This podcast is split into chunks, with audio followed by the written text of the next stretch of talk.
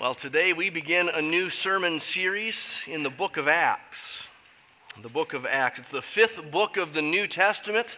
If you would, if you have a Bible with you, turn there. As you're turning to the book of Acts, let me ask you to ponder in your mind some questions or maybe answers to these questions. What's Jesus been doing all these years? What has Jesus been doing since that day that he was lifted up from heaven, what we call the ascension? What's he been doing? What's Jesus doing right now? What came to mind as you answer those questions? Maybe you thought of how Jesus is seated at the right hand of the throne of God, and so he's reigning. Maybe as you picture Jesus doing that, you just picture him watching. He's watching what's going on. He's up there. He's, he's watching. He's observing. He's, yes, maybe pulling some strings here or there, or leading and ruling and orchestrating in various ways. Maybe you picture Jesus enjoying praise, whether that's the praise of heaven or even us down here praising Him. Maybe you picture Jesus receiving that praise or, or hearing prayers and meeting those needs. Maybe you called to mind the fact that He intercedes for us, or that He's communing with the Father and the Spirit within the Trinity.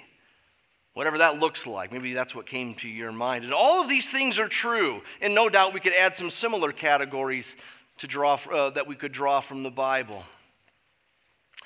But I wonder if many Christians basically think of Jesus' work and teaching as, as something that's done. It's in the past, it's something he did. That what we read about in Matthew, Mark, and Luke, and John is what Jesus did. He healed, he cast out demons, he forgave sins, he taught, he died, he paid for sins. He said, It's finished. He was raised on the third day, then he went up to heaven. Now he's done. Or at least he's now on to doing other things. Well, as I read the first five verses of the book of Acts, see if you can pick up on a different idea that Luke wants to get across to us, a different way of thinking about Jesus after his resurrection. Acts 1, verse 1. In the first book, O Theophilus, I've dealt with all that Jesus began to do and teach until the day when he was taken up, after he had given commands through the Holy Spirit to the apostles whom he had chosen. He presented himself alive to them after his suffering by many proofs, appearing to them during 40 days and speaking about the kingdom of God.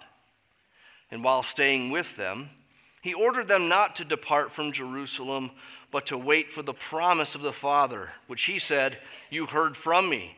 For John baptized with water, but you will be baptized with the Holy Spirit not many days from now. That's our passage for this morning as we begin to work our way through this long and fascinating book. As we cover this, these first five verses and also sort of try to introduce the book of Acts or reintroduce the book of Acts to ourselves this morning, I think we can consider four things what Jesus began to do, what Jesus said he would do, what Jesus did, and what Jesus continues to do. So, first, what Jesus began to do. Did you notice that operative word, began, in verse 1? In the first book, O Theophilus, I dealt with all that Jesus began to do until he was taken up. That first book is the gospel according to Luke.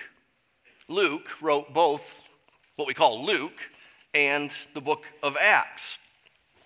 It's kind of a, a, a two volume package. It's a part one and a part two, Luke's gospel, and then the book of Acts. And he says here in Acts that in Luke, it's what Jesus began to do and to teach.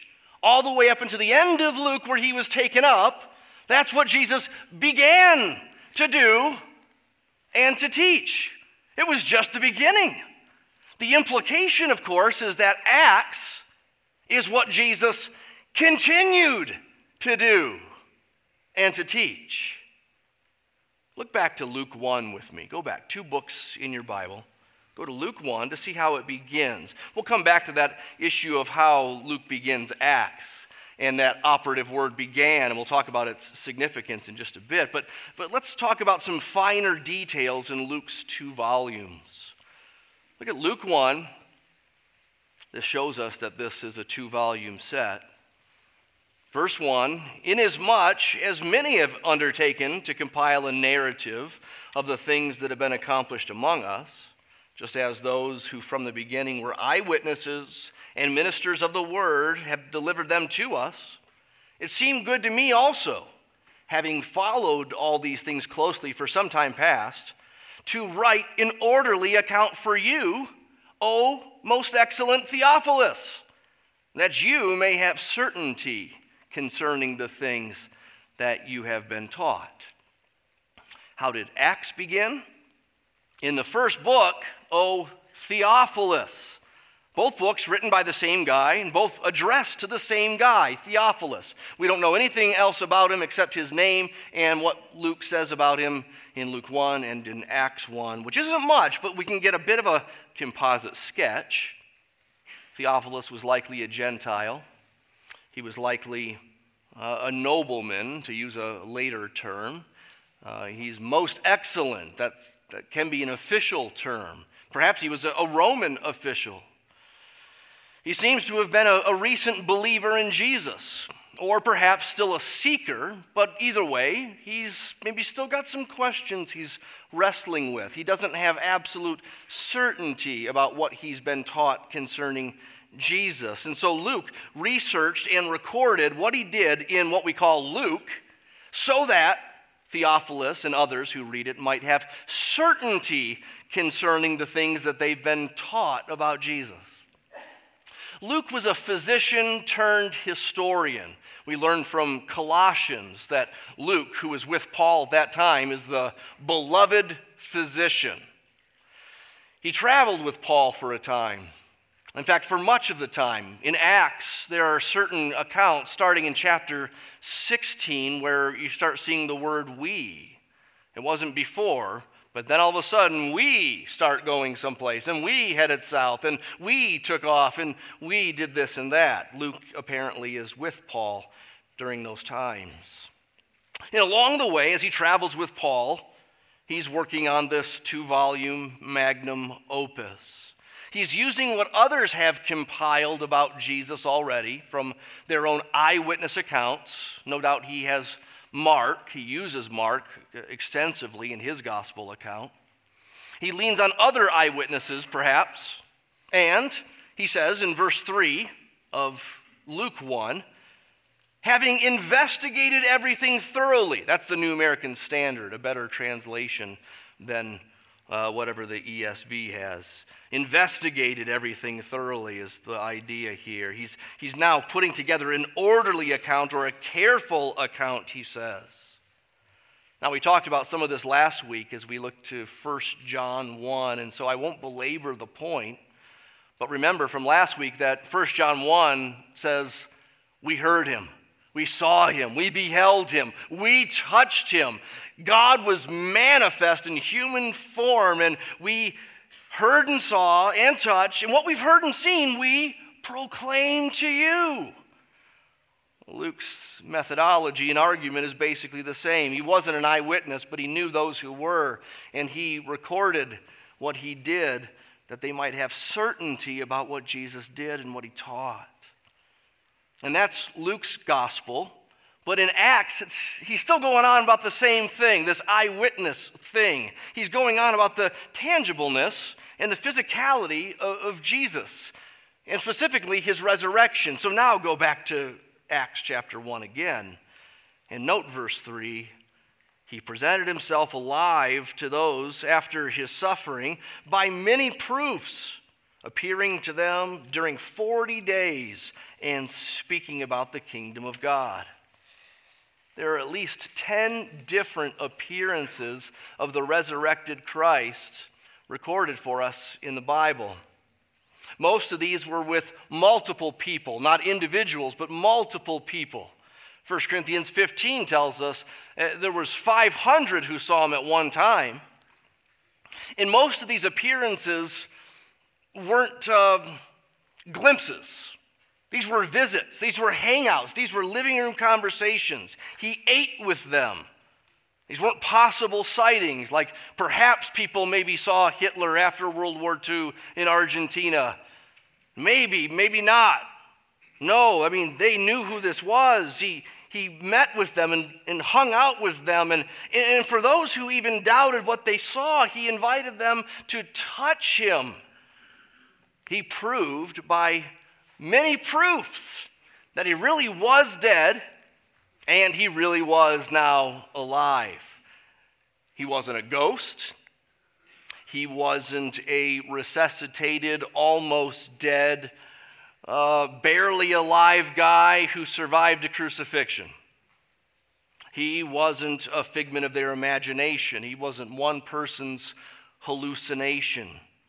All the alternatives to a real death and a real resurrection just don't work with the accounts that we have. He proved to them that he really died, was buried, was raised, and was alive. He proved it so thoroughly, so unmistakably, that all the early disciples were willing to die for this truth. And many of them actually did die for it. They were willing to die not just because their friend died and now was alive. That's amazing, but you might not die for that. They were willing to die because Jesus' death and his resurrection was actually for them. It, it meant something cosmic. It was, it was earth shattering. It was life changing. It was destiny altering. That's what Jesus taught when he did the Last Supper with them. He said, Here, take this bread, break it. This is like my body broken for you in your place. As Mark records, Jesus said, He, Jesus, going to the cross, was a ransom for sin, a payment made for those in bondage to sin, for those particularly who were willing to admit it that they had this bondage. And that's the plan. That was the plan all along. A loving, sacrificial death for sinners, a real, glorious resurrection, and that message being proclaimed throughout all the world. That's how Luke's gospel account ends, by the way. Would you turn there? Go back to Luke 24. The last place we'll go before we come back to Acts 1 one more final time. But notice Luke 24. We'll see here how Luke, the gospel account, and Acts hold hands. So, Luke 24, look down at verse 46. And he said to them, Thus it is written that the Christ should suffer and on the third day rise from the dead and that repentance and forgiveness of sins should be proclaimed in his name to all nations, beginning from Jerusalem. He says, You are witnesses of these things. And behold, I am sending the promise of my Father upon you, but stay in the city until you're clothed with power from on high. You see how Luke and Acts hold hands. There's actually overlap, not just uh, overlap of themes, there's actually an overlap of days. 40 days are overlapped between the end of Luke and the beginning of, of Acts. It's like Luke ended with a to be continued, like all good TV specials do from time to time, where the story is told. We can put it aside for now, but the story is still left untold. It's to be continued. Jesus said, Stay here, something's coming, and he left. That's the end of Luke. You can imagine in the bottom of the screen, to be continued. And again, Acts begins by backing up, overlapping a little bit. It's, it's like, again, like a, a TV show, a part two of a TV show. Acts begins by saying, Previously, in the Gospel according to Luke, he was with them for 40 days. He appeared to them with many proofs. He taught them about the kingdom. This is what Jesus began to do and teach. And now, tonight, part two of the much anticipated show, Acts, a new one, new, new title perhaps. It's a story about what Jesus continued to do and to teach. Now, we still haven't talked about the significance of what it means that Acts is about what Jesus continues to do and to teach. But I've belabored that point already. We'll talk about it a little bit more later. But simply note the fact that Luke's gospel is what Jesus began to do and to teach, and Acts is what Jesus continued, apparently, to do and teach. But for now, let's consider, secondly, what Jesus said he would do. Because that's part of Acts 1 as well. Go back to Acts 1 and let's consider what Jesus said he would do. You see, in verse 2, there he refers to the day when Jesus was taken up. He says, which was after he had given commands to the Holy Spirit. What commands? Well, we read that in Luke 24, where there he said repentance and faith in forgiveness should be proclaimed all the nations. That's a command.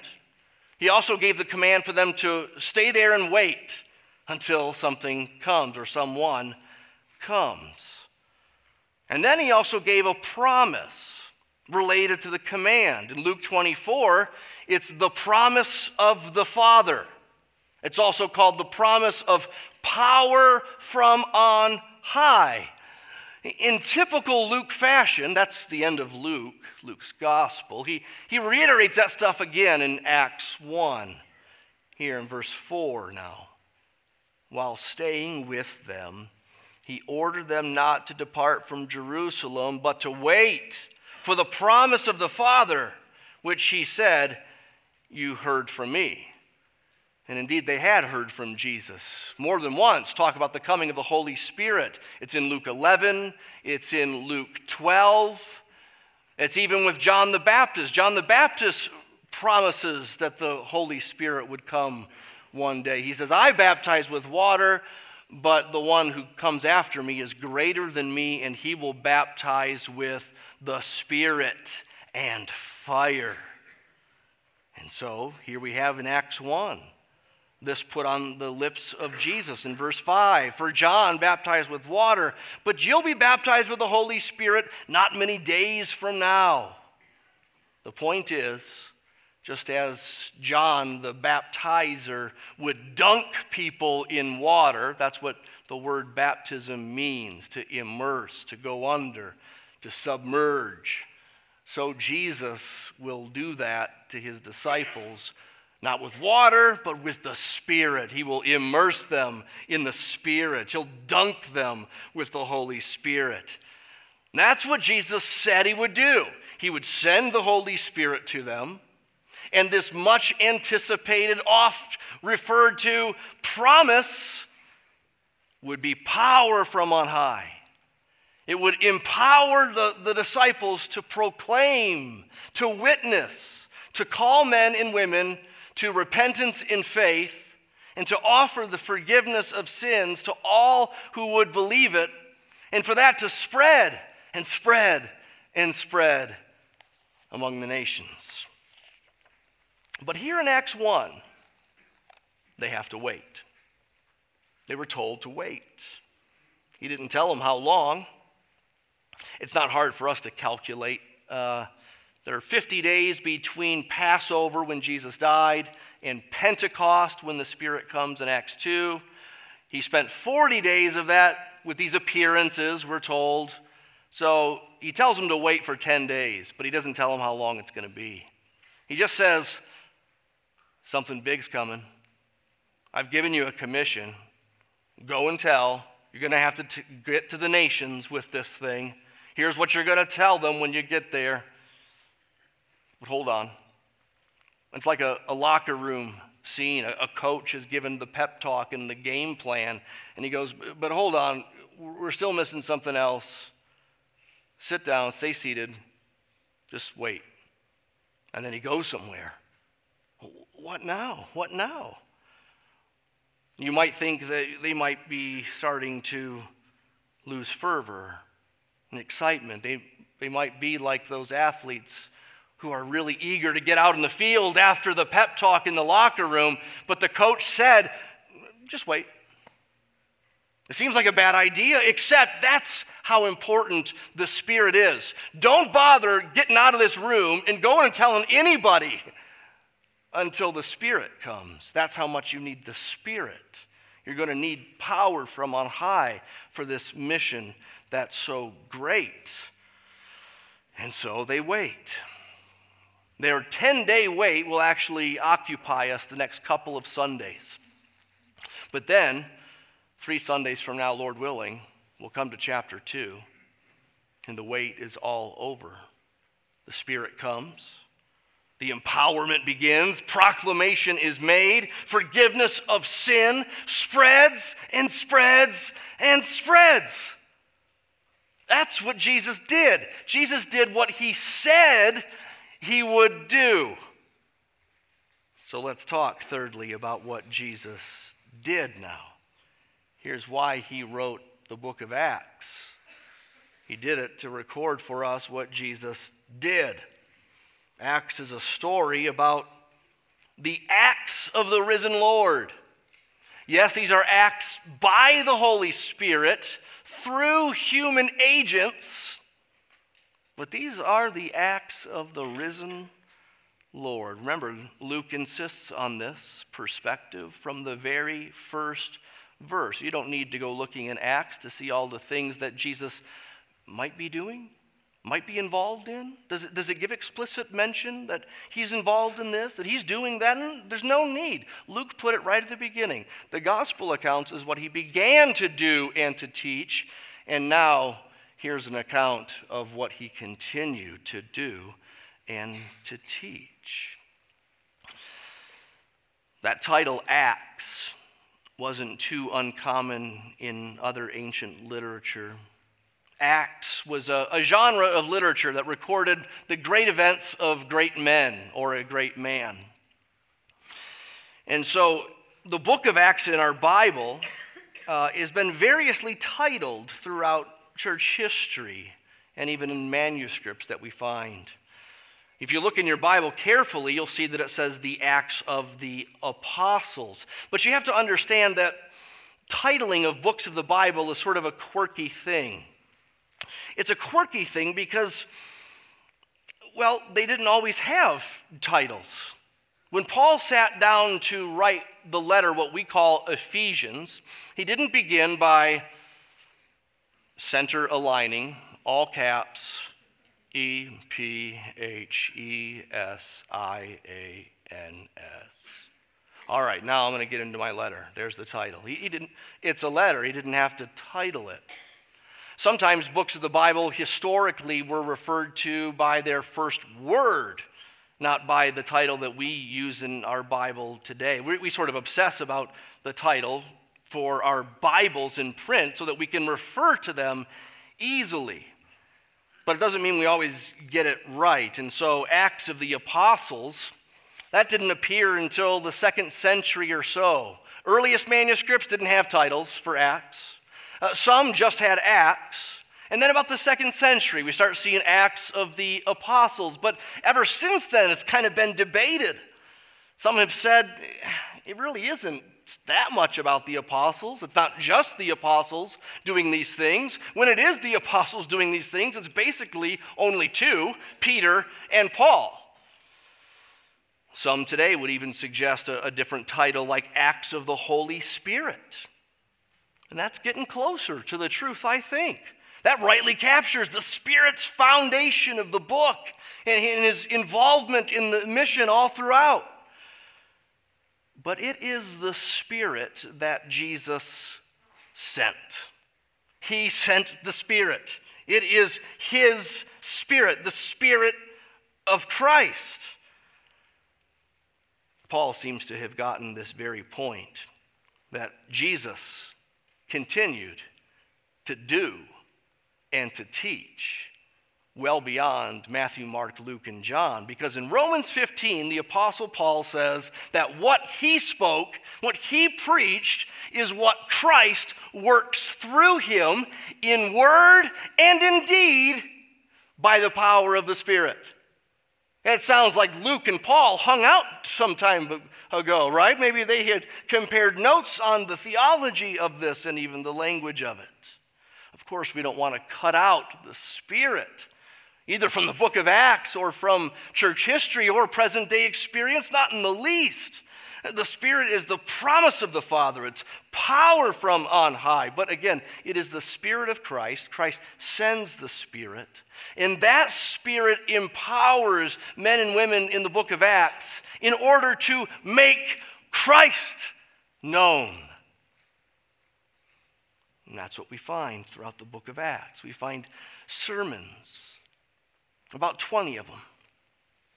And these sermons have Jesus Christ as their, as their focal point. Luke recorded in Luke 24, didn't he? That Christ had to suffer and rise, and that this, with repentance for the forgiveness of sins, must be proclaimed to all nations. In the book of Acts, we find that message. We also find those who are suffering for that message. In other words, suffering for Christ. It's in the book of Acts that we first read that these people are Christians, Christians. They're his messengers. They're witnesses to him, about him. It's all about Jesus. That's the point. Jesus is not only the content of the message or the reason for suffering, but Jesus is clearly at the controls. Jesus, in the book of Acts, is building his church, just like he said he would.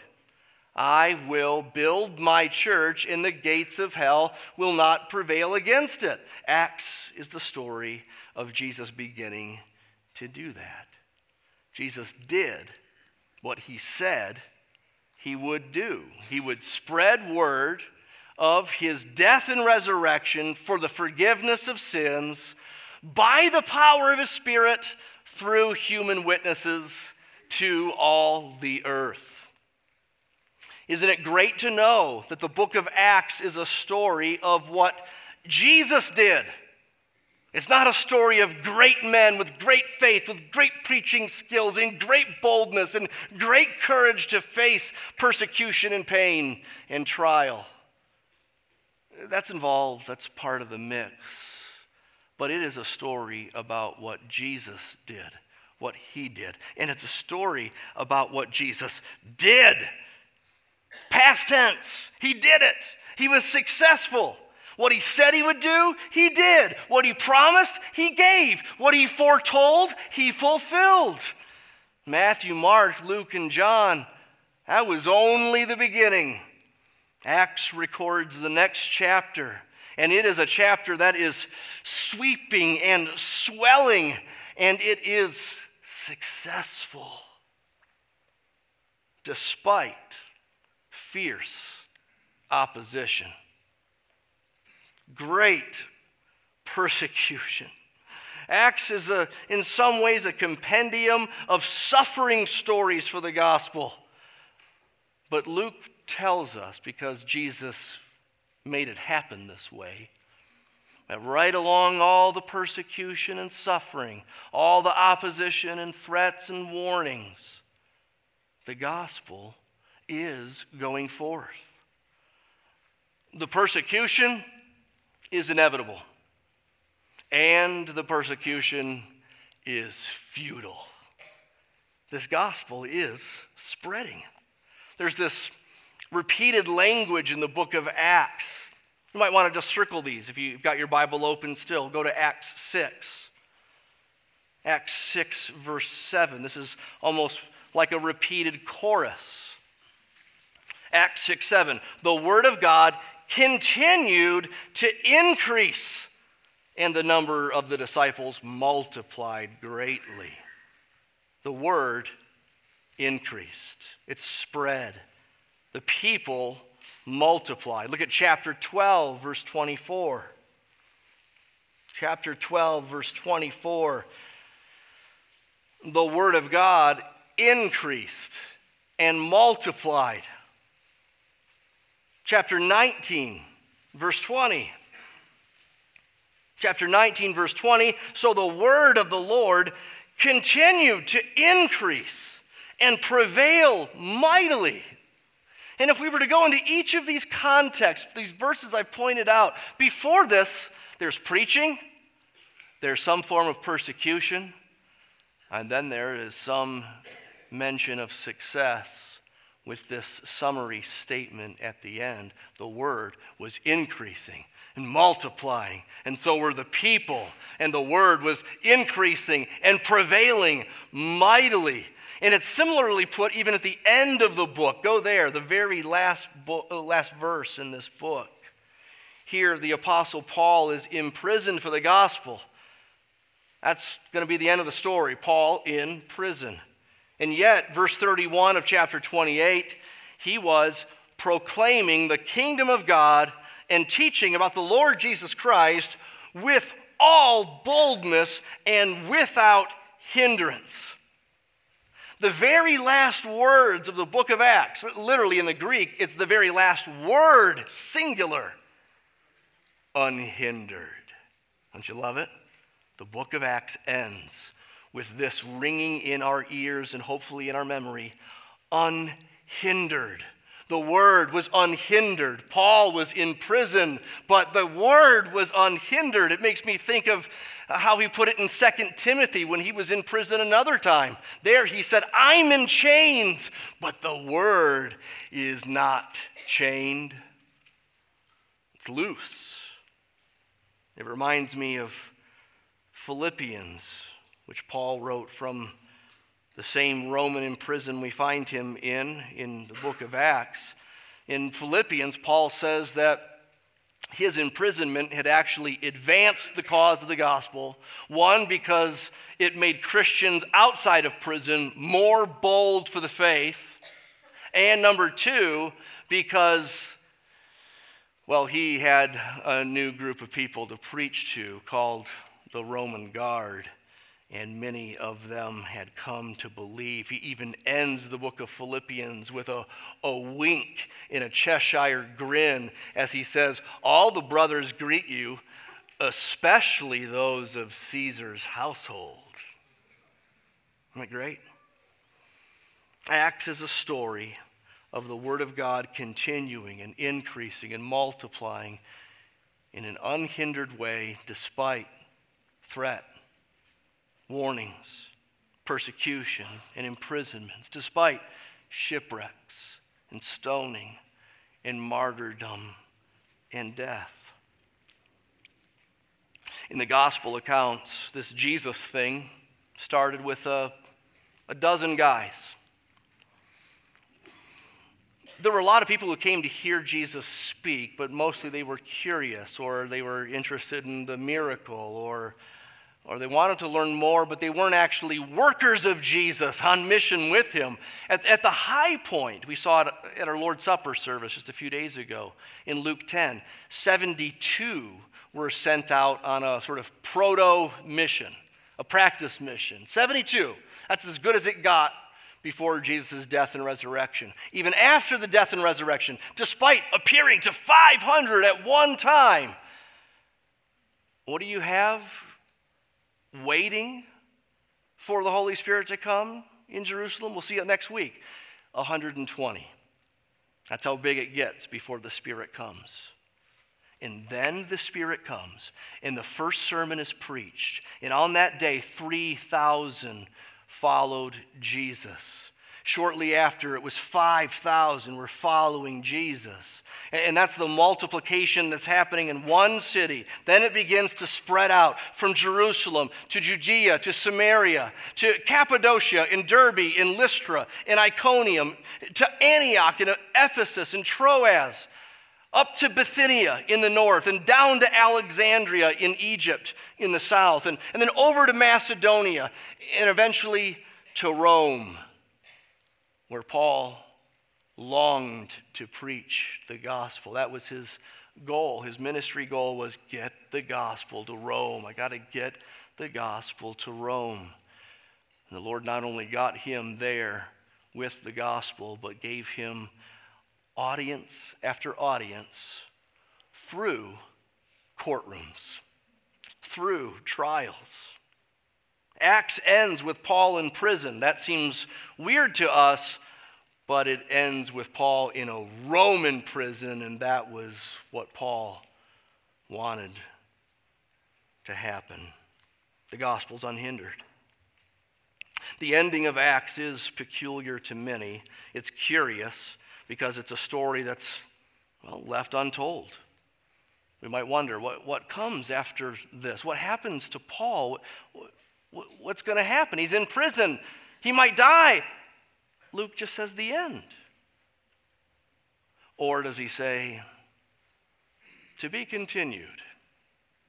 Not so much that uh, he planned to do an Acts volume two or, you know, Luke's magnum opus volume 3 or something like that but you get the feeling that acts as well could have ended with an unspoken to be continued because the spread of the name and the fame of christ in the world is to be continued. It did continue in acts. It continued beyond acts as well and it continues today you got to love the name of Acts 29, the church planting network, right?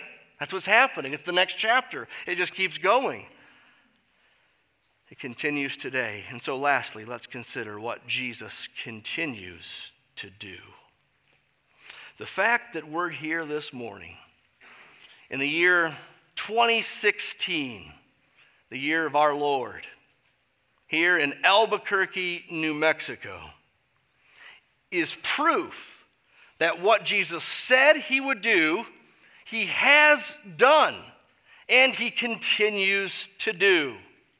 In this little old, well, middle sized city of Albuquerque today, there are countless churches preaching the gospel. Not all quite as clearly, but all generally pretty clearly. There are so many there are tens of thousands, maybe close to a hundred thousand professing Christians in this mid sized city today on the other part of the globe who are raising their voices in praise to the risen Christ, confessing his name, hearing God's word taught in order to be equipped, to be re sent out again for another week on mission. None of us are apostles. Apostles were unique in that they were the ones who actually saw the risen Lord in the flesh. They were witnesses to that, and they were witnesses then in a special way that we're not today. But even in Acts, it's very clear that the witness wasn't just those who saw Jesus. The witnessing work was at first done by those who literally and physically saw the risen body of Jesus. But as other people were told that and believed that for themselves, what they did next was witness. They told and they told and they told and they told. And so every generation of Christians in any place of this world can and, and should be able to say with those first Christians, we can't help but speak the things which we've heard and seen. I haven't seen Jesus in the flesh, but I've heard some amazing stuff from this book. I've heard and seen some amazing things from people who've come to believe and be changed by him. None of us have the same amazing conversion story that the Apostle Paul had. Remember, he was confronted by the risen Lord on the road to Damascus as he was riding there to persecute Christians, as he'd done in other places before. And then he was forever changed. He not only believed, but he was a messenger, a unique and special messenger used by the Lord to suffer greatly and for the gospel to spread through his words greatly. He didn't tire of telling the story of his conversion. I think you can find it three or four times in the book of Acts. He told the story of the Damascus Road. We don't have that story, but every Christian has a story. Every Christian has met the same risen Christ. Not in the same way, not in the same place, under the same circumstances, but every Christian was once a sinner who got a glimpse of the risen Christ and was forever changed by it. Every Christian has come to believe the same thing that the Apostle Paul came to believe that I know whom I have believed in. And I believe that what I've committed to him, he's able to keep until the final day. We've all come to believe the same stuff about the same guy We've all been given the same mission to go and represent him in this world and to spread it to others. We've all been given the same promise of power from on high with the Holy Spirit. What Jesus said he would do, he did, and he continues to do today.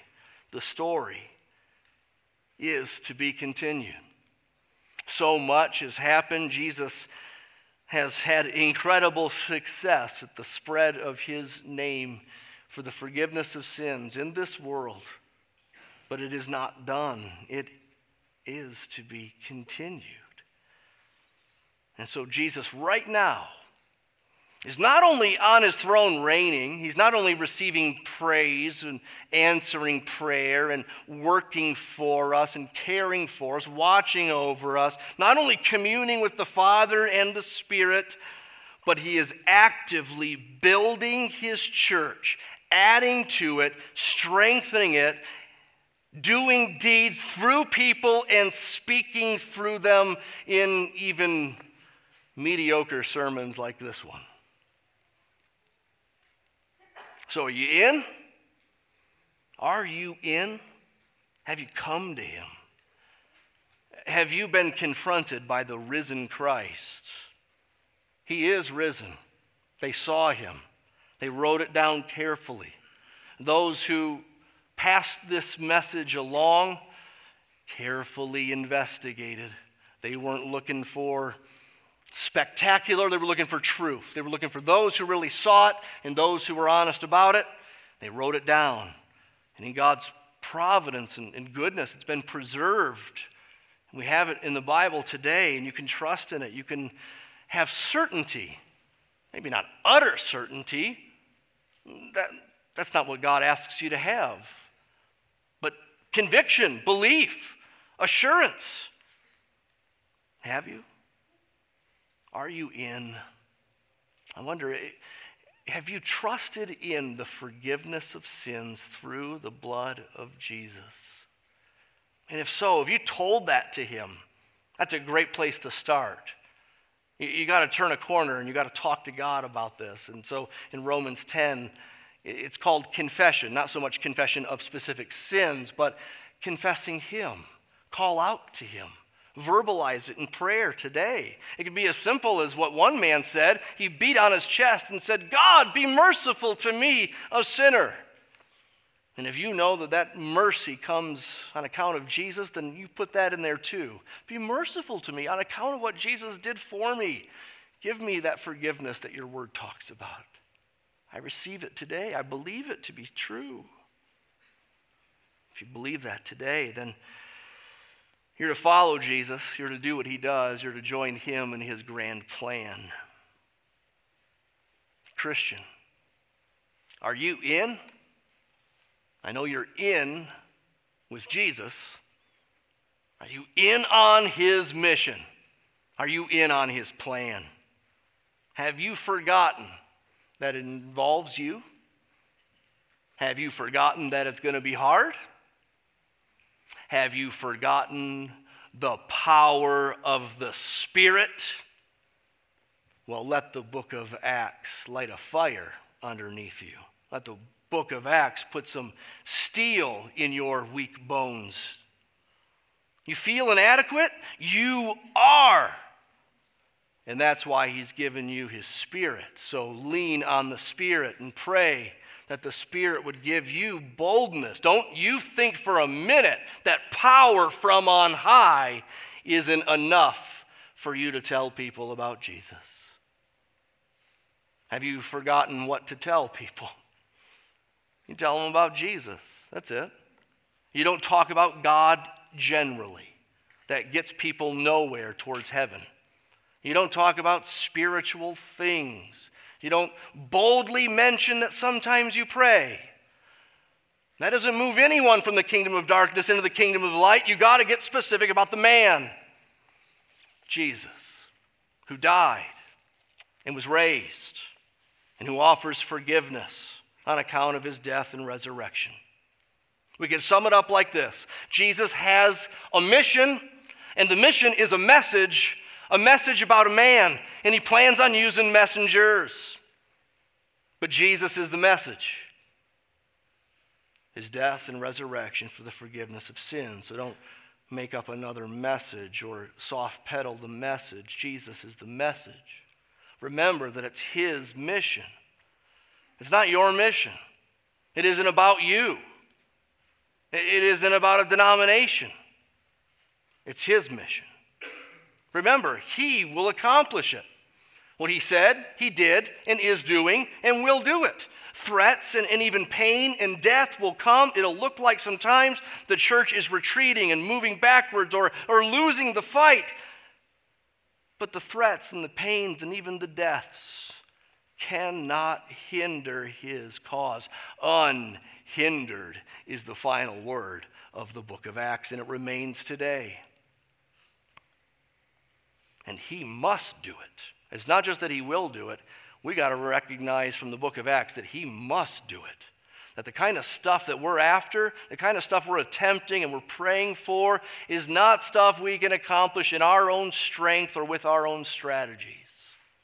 We can craft beautiful worship services. We could, we could spend four times more time on sermons than we do creating them anyway, not, don't worry, not preaching them, but I mean, you can just hit one out of the park. And what happened there on a human level? Some guy got up and talked about some religious things, and some people listened, some didn't, and some went away maybe a little different. But nothing eternal happens unless the Spirit's involved. He must do it. We got to feel that. We have to feel that in our witnessing. We have to feel that in our parenting. If He doesn't save them, they're not saved. And we must remember that though He must do it, He will do it. Not with every kid, but generally so. He will do it. And it's all about Him. Let us respond to this risen Christ, this powerful, spreading, famous, risen Christ in all of his acts of old and today. Let's respond to him in great praise. Let's join him in promoting him in this world to spread and amplify that praise. Well, to be continued. Our series in Acts is to be continued. The story is to be continued. The mission is to be continued. And his praise is to be continued, and it forever will continue. Let's pray. Oh Lord Jesus, you are the exalted one and with all authority in heaven and in earth, you send us into this world to make disciples. Give us courage and joy about the message, about the mission, and let us be confident, Lord, in your power to bring it to pass. We thank you, Lord Jesus, that you by your Spirit and through messengers have brought the gospel to this land.